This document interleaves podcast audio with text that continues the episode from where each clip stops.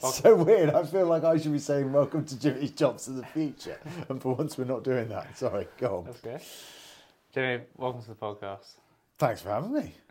Oh, thank you for having me in your, in our in studio. your yeah. studio. Um, yeah, if you could just start off with uh, telling us a little bit about your career journey so far. Yes. So I suppose I've always spent my journey at the heart of business and politics and kind of where they intersect. Uh, so what I'm most famous for is being a sort of special advisor in 10 Downing Street between 2016 and 2019.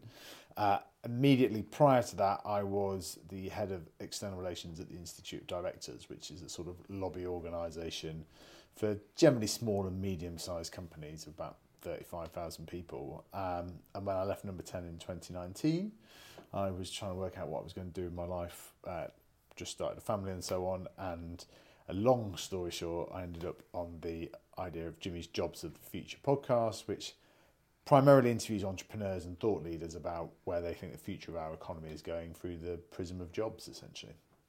Yeah, and uh, why, why a podcast? Because, um, I mean, why did you think that was the, the right next step in your career?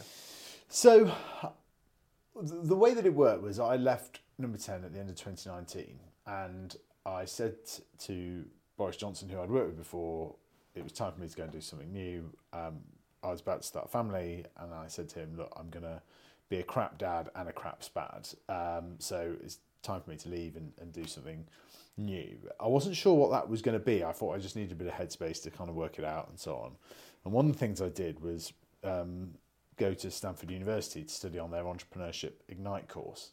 And actually, the took the whole family out there, and we had a brilliant two months. And one of the ideas that I was working on whilst at Stanford was um, building an economist for a new generation. So I thought that my generation had got most of our business and finance news from The Economist, and whilst it's a great publication, it can be quite hard to sort of, um, you know, it can be quite hard to understand it all properly. And um, so that was the idea I was working on and trying to work it all out. And at Stanford, they're trying to teach you how to build a billion dollar company, which, just for the avoidance of doubt, is really difficult. It's really, do, really difficult to do theoretically on paper. Um, and then we got back when the course finished in the middle of March 2020. Everyone remembers their March 2020 my wife went back to work and she uh, because she works in the NHS so she went back to fight the pandemic. I became a stay-at-home dad to our five-month-old. So I'd gone from Downing Street to diapers um, and couldn't see anyone couldn't do anything. Um, and so didn't want to doom scroll obviously. She was too young to watch television or anything even. So we basically listened to lots of audio and podcasts um, I felt like we did our meal times with you know Nick Robinson on the Today program Martha Kearney on The World at One and Evan Davis with PM. Um, and during this time, I thought, well, is there something I can do to help tackle the unemployment crisis coming up? And I thought, well, maybe I could do a podcast. Um, and I thought back to the conversations that I used to have with the PM in number 10. And, and one of the ones that always used to stick out was I would get the phone call from Debenhams or from Wilkinson's in the last few weeks saying, we're about to make 10,000 people redundant, wanted to let you know before we let the stock market publicly know. I would go and tell the PM that at the 8am meeting, and she would often say, But we're still at record high employment. All I ever hear about is job losses. Like, where are all these jobs coming from? And so it was all these different strands that kind of came together to make me think at the beginning of the pandemic, um, well, you know, is there something that I can do to help tackle this unemployment crisis? I'd obviously got a pretty good contact book from my time at number 10, so I was able to get some pretty good guests to agree to it. And the great thing with podcasting is it's pretty low entry costs, right? So, know, it was like 50 quid mic from Amazon. Um, spoke to a friend who could help on the editing, and, you know, before we knew it, we were kind of up and away. Uh, that all makes it seem a bit more simple that is. You will know as a podcast, you've got to choose a platform you want to do, you've got to choose the sting, you've got to choose where to promote it, and all these sort of different things. But that was it really, um, and it was it was great to be doing something, right? Because you know I, I'm quite a sort of energetic, high octane person, and so sitting at home 12 hours a day with a five month old, I was finding quite constrictive in lots of different ways. Um, and so, yeah, it was just great to kind of like get out there and, and do stuff again and, and have something to tell people that you were you were doing because it can be very hard in life when you don't know where to kind of like channel your interests and, and your energies. I'm interested in uh, your relationship with learning because for someone who's held such a prestigious job, you know, you would you went to university uh, when you were younger at Birmingham, um, and then you went back to education after having had a very prestigious job, and then even with a podcast, there's a lot of learning in each episode. You're really challenging yourself, meeting people that doing things completely different to you. How has it been different at each stage of your life? Like how you approach that, making these new learnings?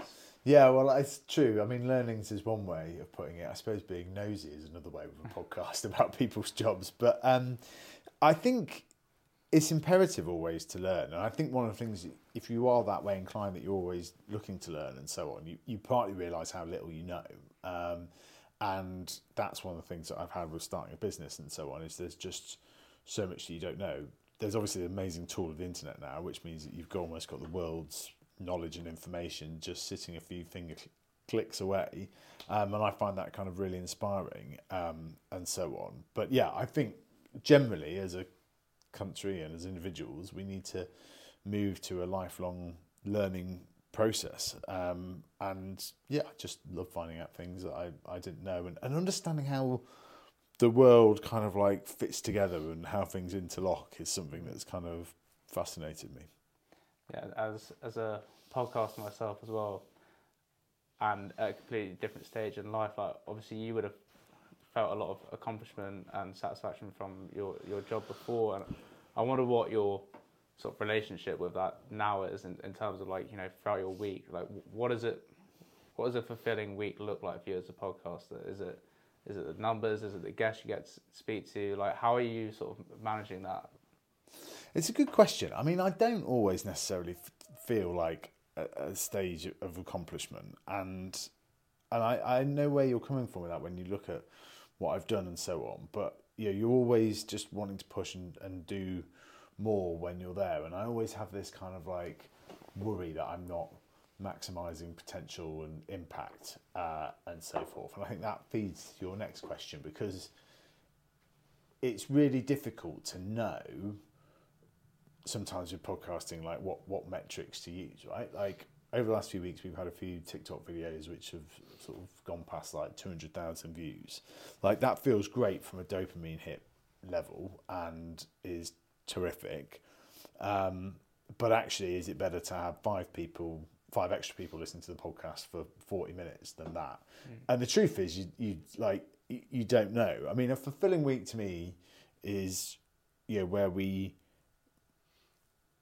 where we get messages from people who've enjoyed the podcast, and you know, we've I got a message from someone the other day saying that they'd put it on their UCAS form, um, that they'd listened to it, and it had been a big help for them in various interviews and so on. And for me, that's kind of like the the great weeks when we get messages like that because it means um, yeah we're getting through to people and, and we are providing the learning right um, and we are sort of you know, having all these amazing conversations that I used to have at number 10 with all these business leaders about where they thought the future of our economy was going and kind of like democratizing them and putting them out to a really wide audience is what I um, is what I enjoy most. Yeah, and another thing you get out of doing a podcast is expanding your network, right? And uh, our audience is predominantly you know young students or recent graduates, and I think for a lot of us, we, we don't really know what the word networking means and, and how you even go about doing it. Um, I mean, is it has it changed a lot for you the the concept of networking? I mean, I feel like what it should really be is you know you meet someone. It doesn't have to be this sort of small talk, tick for tat kind of thing. It's just generally like having a genuine interest in each in what each other are doing and and then seeing how you can help each other out. Mm. Um, but yeah, I mean, how how's your sort of relationship with uh, networking change as well, especially now that that is pretty much what you're doing every single week. Yeah, it is. I mean, I think yeah, when you start out, you should just go to as many things as you possibly can. There are so many events in London. You know, you guys are hosting great ones at the Graduate Guide as well, and just go to them. And particularly early on in your career, you're still at that point where you're kind of like making friendships and so forth. Like two of friends that I met early on. Um, in my kind of political journey were Christian May, who went on to become the editor of City AM, and Harry Cole, who became the political editor of The Sun, right? And we went to things together um, and have kind of like, yeah, we've all sort of risen on the same tide a little bit um, and kind of helped each other out when needed to, etc. And I think that's the way that you should try and approach it, right? Very much a kind of like pay it forward, you know, see what you can bring to the table and so on. And I think like one of the biggest things that's changed, right? And this is one of the things I say all the time. One of the big learnings from Jimmy's jobs is it's it's the tools, right? So it's not the kind of what you're doing with networking is always the same. You're you're building up relationships that you can then call on further down the line to to help you with things. And I think that the idea used to like when I started 2009 in the working world have a Rolodex that kind of like sat on your thing and you would make notes on the business cards about like where you met the person and what event it was etc whereas now of course you've basically just got linkedin right which is terrific and is even more kind of accessible really. And so i massively encourage people to kind of get on linkedin send people requests with a little note about where you kind of met them. So it was great to meet you at the you know founders forum party last night. Uh, would be great to stay in touch and on here on linkedin because then that allows you to kind of keep a sort of tangential relationship. Because when you're first networking and you're first in the early part of your career you don't really have a lot to kind of like bring to the table necessarily, but um, that doesn't mean you you won't further down the line. And actually, LinkedIn is a great way of kind of staying in touch with people. I mean, I remember one of the things that I used to do when I was interning is that I would often combine my summers at university with sort of six to eight weeks of interning up front and then go off and travel for the next six to eight weeks. And I would always send postcards to where I'd sort of worked um, in my internships, and they would they would often I think it was because it was such a unique thing. They would often have been sat on the boss's de- desk when I would go back in the future. So it's always trying to think of like little creative things like that as well.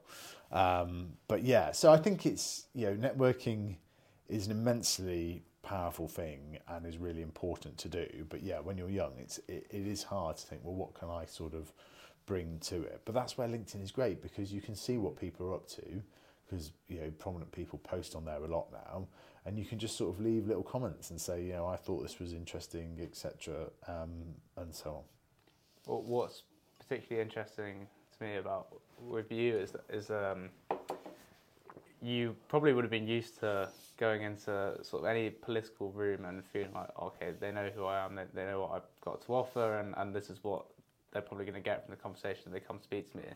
And now that you're you're interviewing people that probably are less in that sphere, um, and you know one thing that really benefited me as as a young student who didn't have a personal brand, I was just a history student like many other people in in the world, is sort of embracing that naivety of, of, mm. of not knowing anything because I think some of the most interesting conversation and dialect actually comes from a position of not actually knowing anything. You know, when you listen to a podcast yeah. of somebody where you've got someone who knows a lot about this thing, speaking to someone who knows a lot about this thing, like what are you really going to get from that other than just exchanging ideas? When you're asking someone maybe questions that they've not thought about, I mean, what's that adjustment been like? You know, sort of tailoring your your questions and what you're trying to get out of someone now.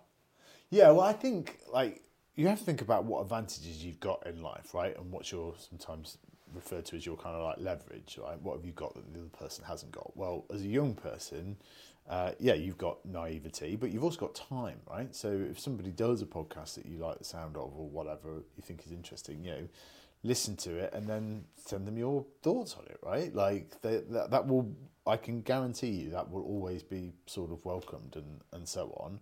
In terms of my kind of adjustment of it, in terms of the questions I ask and so on, it's I do think there is there is something very refreshing about asking very clever and very influential people simple questions mm. and seeing the way they answer them. So a great example of this uh, was when we had Rishi Sunak on Jimmy's Jobs of the Future when he was Chancellor, so at the beginning of 2022. And first question, what is the job of Chancellor? And actually, the way he broke it down as an answer, I've been in politics 15 years and worked very closely with the Treasury and the Chancellor and different Chancellors. I hadn't actually heard it broken down like that before. So, you know, I think there's something in that. Same when we had the governor of the Bank of England on, right? Like, okay, we all sort of know the Bank of England is there to set interest rates and manage inflation, but like, what else do the seven and a half thousand people that work at the Bank of England do? And so, asking questions like that, you know, is is quite interesting to see where people go with it um, and so on, because we're not a, you know we aren't journalists, right? We're, we're not trying to sort of find out the things they don't want to reveal. We are providing a platform where they can use to recruit and inform people a bit more um, about the jobs that they do and the jobs that they provide or create. Yeah, and uh, you said when when you first started podcasting, it seemed uh, you know, relatively obvious who you would first get on because you had a, a good network already. But uh, I wonder now what your process of outreach is like. How how you know you start the week, it's Monday, and you're thinking, okay, we need some new guests. So how do you go from okay, I want to get this guy, or how do you even find that guy, and then yeah, and then actually go to having them start with you in the studio here?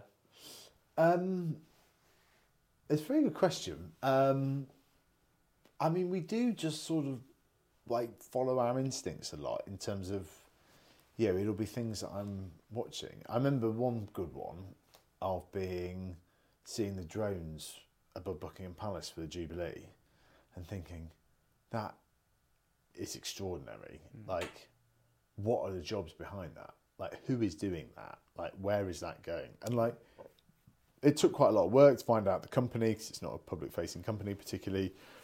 And then it took quite a lot of time to sort of get in touch with the with the guy and find it and get it all set up. But you know, it's been one of our most popular episodes, right? Like, I mean, when you think of a job of the future, you, drone pilot is is right up there. So there isn't really a kind of like set way. It's just people that we think are interesting and that have got an interesting story to to tell. Um, and it's there's a bit of a sweet spot in terms of you want people to have done some media interviews because we've done some people that haven't done any media interviews, and it actually it sort of shows. But you also want somebody that hasn't necessarily been absolutely everywhere, right? Because you'll have heard their mm. their message quite a lot. So there's a bit of a sweet spot there, and then we always just try and think of people who've got interesting stories and taking interesting job decisions at, at various points mm. um, is kind of the key of what we're of what we're looking for. But it, I mean, guest we talk about it in terms of like guest flow. You know, it's not something that we um, struggle with. Yeah, it's, it's funny. It can it can literally be as simple as like going for a walk. How do you go about it? Well, that's I mean, it's hard. It's hard to exactly pinpoint when it happens. When people ask me like, "How do you do that?" I like I almost forget because it's like you could just be walking down the street and you see like a piece of marketing that caught your eye, and you're like, yeah. "Okay, there's somebody behind that marketing." I mean, for me, I suppose it's slightly different where even though I'm like very ambitious and like and I do want to try and speak to the, to the biggest people in the world, like eventually, I kind of know that there's got to be a little bit more strategy behind that in terms mm. of getting their attention. And a, and a, cool piece of advice that I actually was given um, to any students listening, uh, it's helped me quite a lot, is that don't go for the founder themselves, go for um, the person helping those founders, either their close team or yeah. you know you could even contact their, their PA and, and, and build that rapport through that way. I mean, it, it doesn't. It seems like very infeasible. It doesn't. Yeah, it doesn't seem possible to get some of these people. But then you just it, there's an element of just sort of going wherever the wind takes you. Like mm. you know, you build that rapport with one person, and then they know someone just by happenstance that you've been dreaming of having all this time, and then you know because I mean, one of the biggest things for me is I really want the episodes to be in person because yeah. I just think like it's so tangibly different. Like it's hard to know if it comes across that way on camera or whatever, but like in person, you can really feel that interaction. Like the, uh, my learnings are better, yeah, like the whole experience and then the rapport and relationship you build from that.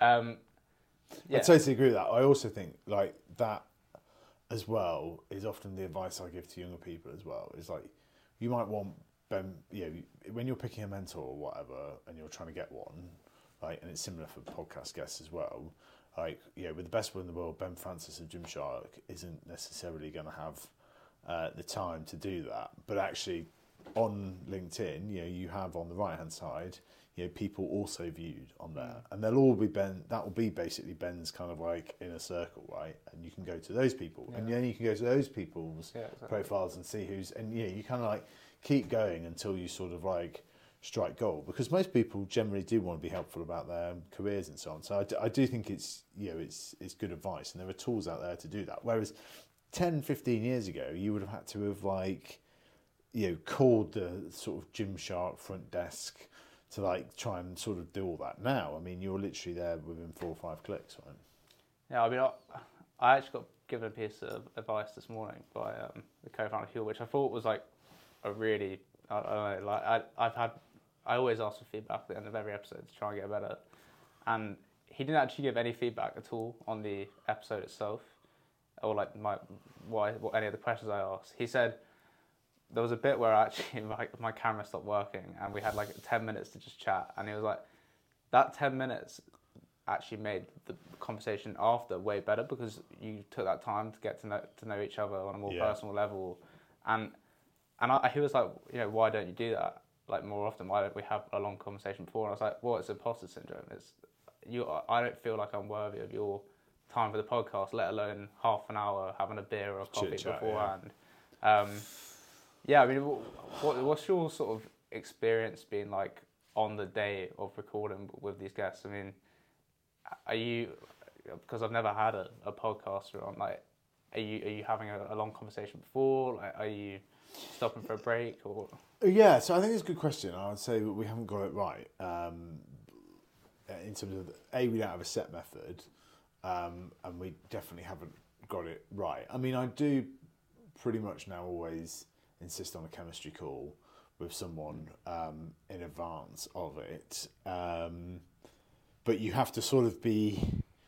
You also then have the danger of sort of you're almost like pre-recording the, the, Yeah. the podcast, right? And then you think, oh no, that's even more wasted time and, and so on. So I normally like if we've got like a major guest on like a Sunak or a Bailey, then we'll try and do sort of like try and have 10, 15 minutes just chat before about you know kind of breakfast routes in that type of thing, right? Even like just testing the mics and stuff. Um, or yeah, mentioning something else interesting that they've said on another podcast, right? So then you're kind of getting over the fact that you've done a bit of research as well, and that you're sort of taking it seriously. But it is a tricky line to sort of um, get right, and I don't think that we um, we particularly have yet. I mean, we got approached interestingly, like earlier this week, by somebody who works for the myenergi founder, um, a lady called Jordan, who's done like an amazing job, and I- I hadn't actually realised like the company's based in Grimsby, which is one of our big things, regional thing, and she's a female founder as well. So that's two of our big things that we're always trying to get on Jimmy's jobs,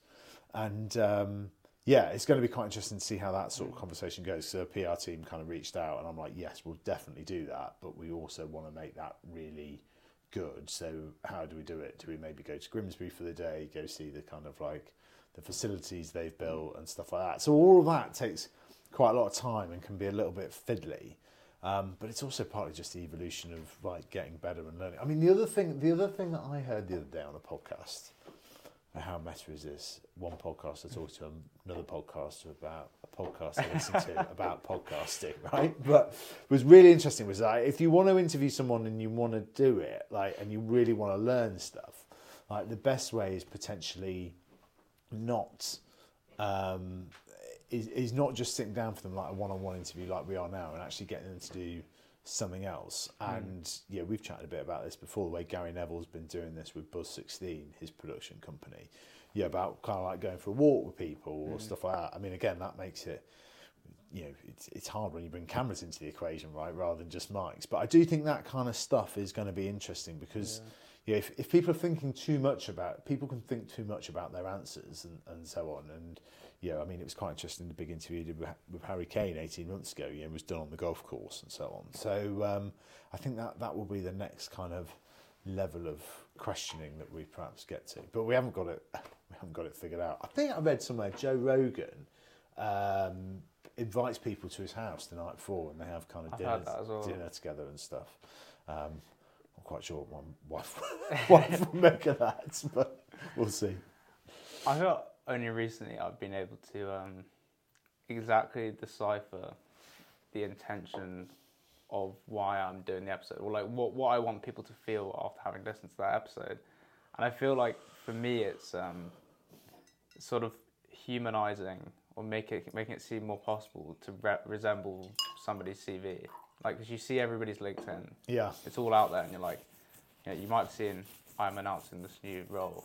I, I've he's gone from there to from, from that job to that job, but you don't actually know any of the actual human process behind that. And and I just think for like young students, it's like sometimes having LinkedIn, especially when I first went over there, I was like, is this just a an app to watch successful people congratulate other successful people on their successes?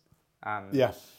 it's actually it isn't that. It's really a vehicle for more, but. But, yeah, it can feel like that at the beginning. But that's where I also, I mean, you know, it sounds like the graduate guide brought to you by LinkedIn, but like it's, um, yeah, you can just go on there and just comment on things and, and just say, even if you're just saying like, you know, and look, LinkedIn is a bit, you know, it, it can be a bit sort of like performative, but you know, just saying that was an interesting episode or, you know, I really enjoyed his answer on this or something like that. You know, all that stuff is, you, you don't, you don't always have to like add value to the kind of debate, right? It's just being there and being present in it. Yeah, but you're you're um, you're trying like loads of new things aside from podcasting, like stand up, for example. Mm. Um, something you've been venturing into. I mean, I think I, I think it's awesome that you're doing that, and, and like probably the most debilitating reason that you wouldn't go and do these things at a younger age for our audience Mm. is the sort of social pressures that come with it. It's like, what are people going to think if I do that and upload it? I mean, maybe you don't have that right now, but how did you? What were some learnings that you made throughout your your life, your career, to get you to a point where you're just like, fuck it, I'm gonna I'm gonna do this. I'm I'm gonna, do, do this. Yeah. And then, yeah, well, look, I, for, for a long time, I wavered over actually hitting the upload button on that. So, just to give a bit of context, because um, you mentioned it there, but I, um, I did um, a stand-up comedy course at the start of the year, and then did a show kind of at the end of it, and then sort of uploaded it, and so on. And I can come back to how how and why I decided to do that. But to your original question of like,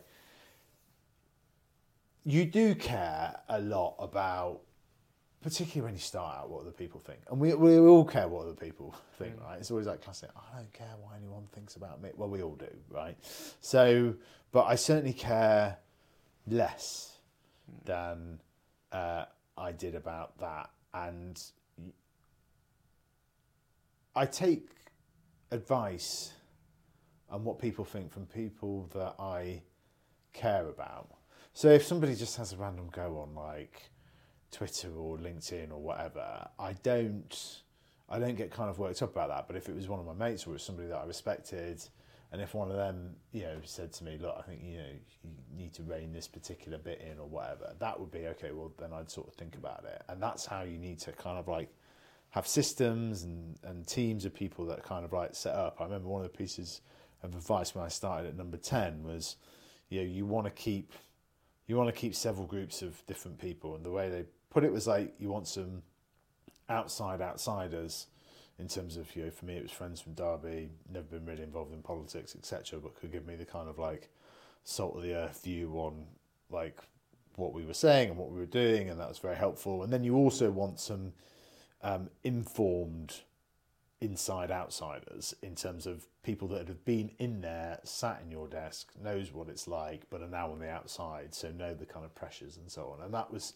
something that I kind of like kept very sort of firm in terms of doing those types of things. Um, but you just become more comfortable when you get older about like who you are and, and, and what your kind of story is and, and what y- you want the world to know and so on, right? And we also have this thing. You have this thing like called spotlight um, syndrome, where you you think everyone's looking at you the whole time, and you worry that everything's being interpreted. Well, that's not really true, right? People are busy, like, and people have got a lot of stuff going on in their lives, and actually don't really spend that much kind of like time thinking about what you're doing. So I think it's one of those things. I think you're like, I think you know, with your audience in mind, I think your your twenties are far harder than people kind of like give credit for. Like, and actually, you're trying to make it in the world. You're trying to get a steady kind of career.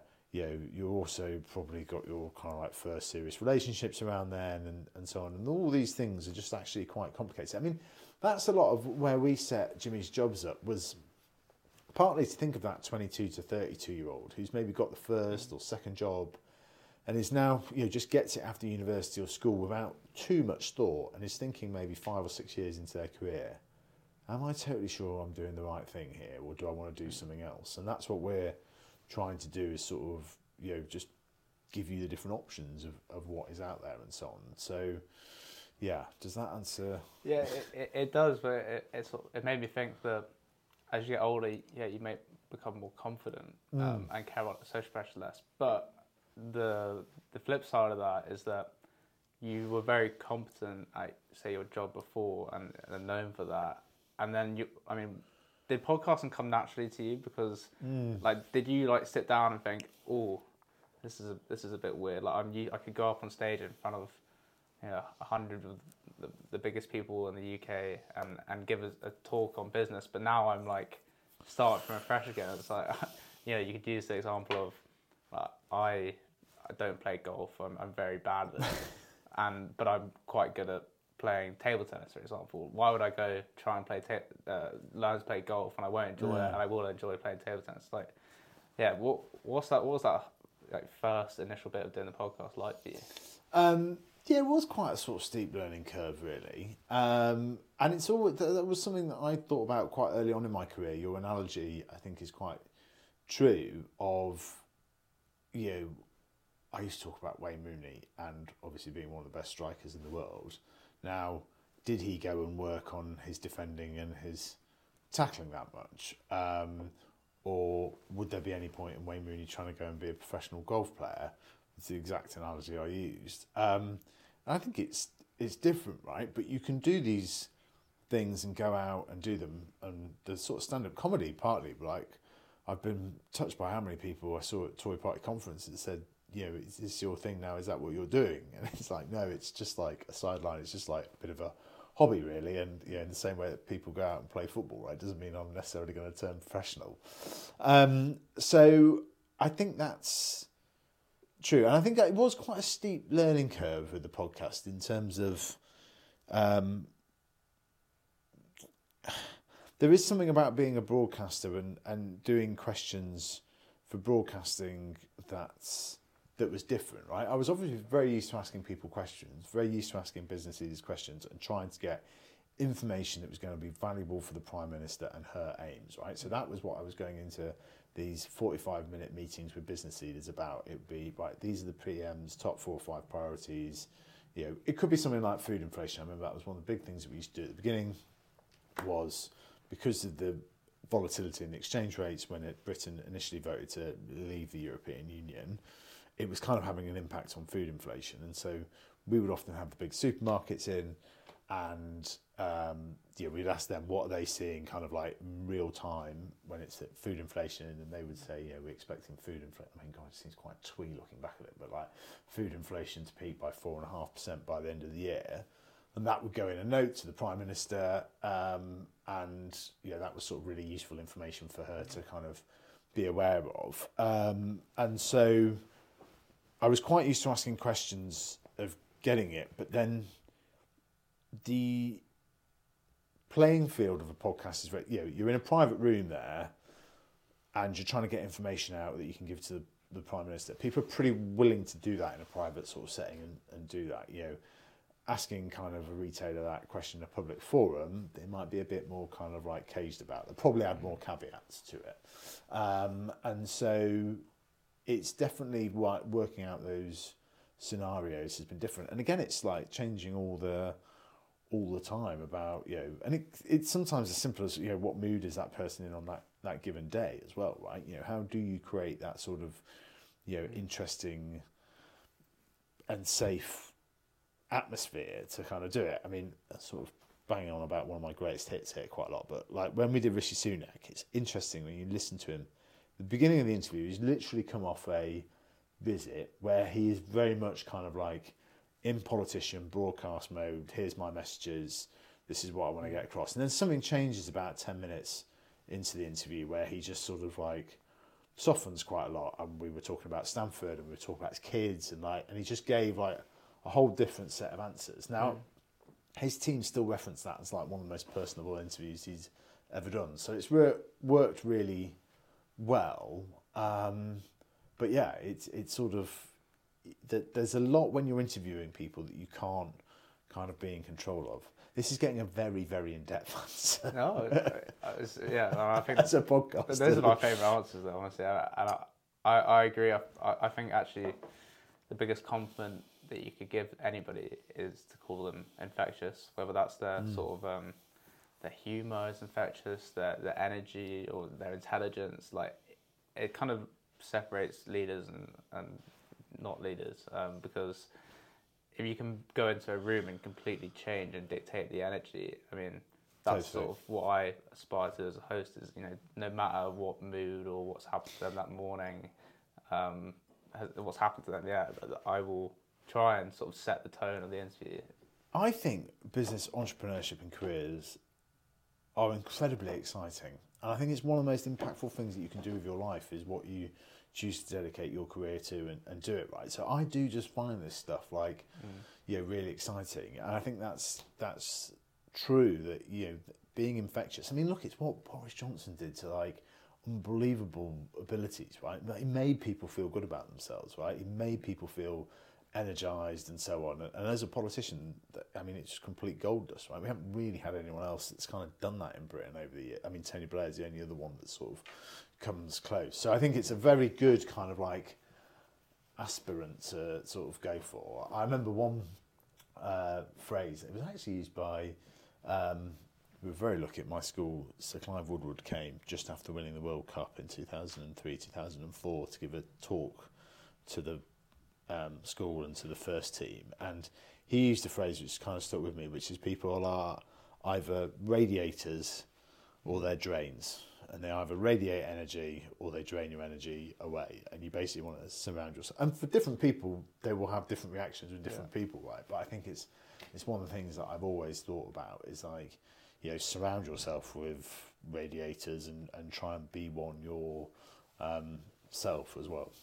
well, it's not always easy, Yeah. depending on what's happening on any given day.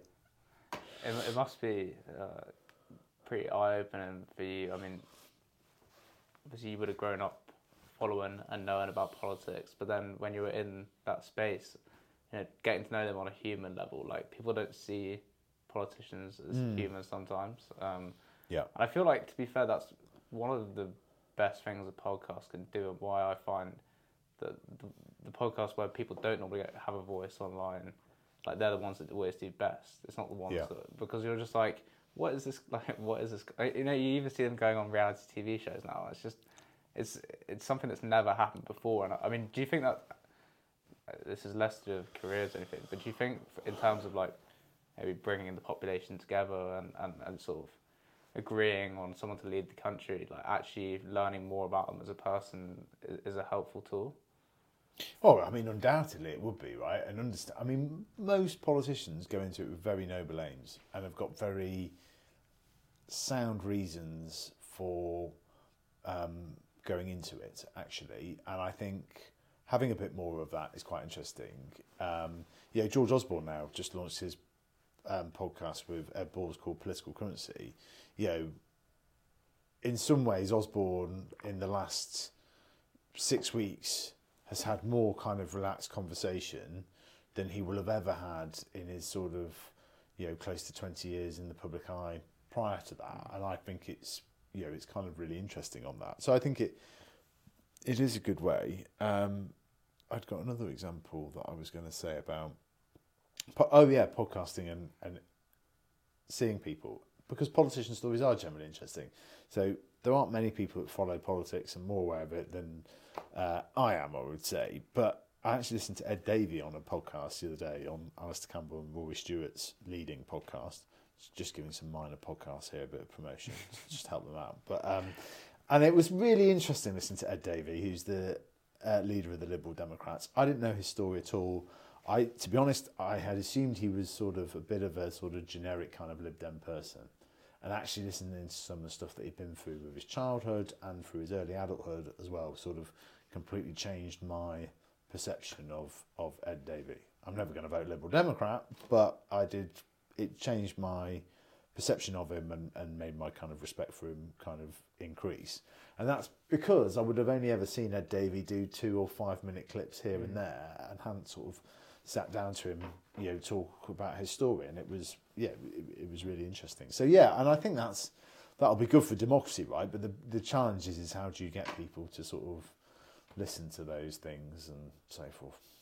We, I mean, you say how to get people to listen to that, mate. I think what a big problem that's happening in politics right now is that people are getting to you know 16 17 18 and thinking like i don't even know who i'd vote for and, and that's you know making the country less democratic and i feel like probably podcasts are pretty good for that in terms of do people how many people actually sit down and watch like bbc news at 10 like at, in our generation? It's, it's all kind of got to be online and clipped up and on tiktok and everything like that. Um, uh, as we near towards the end of the episode, I I, I want to ask a sort of a question about: Do you feel having done what you've done since leaving Number Ten, that you know all the learnings you've made, all the people you've interviewed, that you, if you were hypothetically speaking, to go back into the job, like you would have been, you know, you'd you'd be better, like or at least more, more aware and sort of knowledgeable of things you wouldn't have been, have maybe had time to even indulge yourself in before. Uh, yeah, I mean, I think I would be better at it, right? But that's partly just because it's just another sort of four years of experience um, of it, um, and having run kind of like a startup as well myself, I think I'd be a lot better at sort of understanding all those challenges now and, mm. and so on. So I think I'd be better at it in a number of different ways, um, and I understand the pains of kind of running a business more because I spent more time with these people doing it. So yeah, in short, I think I would be better as a result of it, but it's probably less because of the conversations and more the actual like mm. running of it. My um, running of it myself, I think. Um, but it's a good question. I was asked the other day, like with everything you know now, how would you approach the job differently? Which is a slight spin off of mm. your question of asking it, and I think there is I think realizing just how busy fast growing scale up companies are and their challenges, I think we would be a bit better at sort of. There's a danger when you're in number 10, you think getting an invite to number 10 is all that people want and it's a great thing for them and it's wonderful for them to have a photo out the front door and meet other people. And that's all true, but I think particularly for fast growing companies, you need a bit more. We're inviting you in to help you with X, Y, or Z or get your opinions on things and being a bit sort of clearer with what we are sort of requiring from that side of things. Um, I've written down here that I was going to tell you about. I didn't quite touch on the stand-up comedy stuff, but I think it's quite interesting for people that are thinking about doing career switches and changes and so on. And partly because the internet's much easier to do side hustles and all these yeah. kind of things. But basically, when I left number ten, I wrote down three different plans for what I could do, and the first path was like the most obvious one, which was kind of set up a political advisory company um, to help entrepreneurs and people engage with government and so on. Uh, which is kind of what I'd done before I was at number 10 as well, but like do it on my own. Second path was create some kind of careers education startup. And then the third plan was like, what's the really ambitious? What's if you stripped everything away? financial, social inhibitions, all that. What would you do? And that, and that was like be a stand-up comedian. I thought would be brilliant. And so doing those kind of like different plans. And the irony, of course, is that sit here four years on, I've basically done a little bit of all three anyway, right? Mm. I do some political advisory work with entrepreneurs that I like, that I feel that I can help. Um, I'm running Jimmy's jobs, um, which I spend about 80% of my time on, and then as a kind of hobby, I've done a bit of stand up, which has been like an amazing thing to do that course. Um, and you know, I actually got advice from it from John Bishop, kind of one of the UK's leading comedians, um, when I was in number 10. And yeah, it's been great to kind of do that and put that out into the world and so on and, and do it. And it feels like, not that it was a tick box exercise, but it, it feels amazing to kind of have done that. And I think that's one of the things with life now, it's like so much simpler to kind of like prototype all the things that you want to mm. do and so on. And it's only by doing things that you realise the bits that you don't like of doing things and actually like thinking, oh, I want to be a stand-up comedian. And I think that'd be great. Like, why is that? Like, is it because you like writing jokes? Because that's completely different to getting up and telling them, right? Um, uh, but you can only go through that process by by doing it. Do you realise the other bits that you sort of um, that you kind of like a bit? It's like one of the things that I really enjoy with the podcast is thinking to one of your questions earlier on. It's like how are we going to get that person? Right? Like what what are the routes to that person, and what do we need to offer them that are going to make them worthwhile and take their notice Mm. with it, right? And that's a real kind of like skill, and I spend a lot of time on that, and I, which is a really weird kind of like sort of technical part of the job that I um, enjoy. Um, and it's like one of the good ones.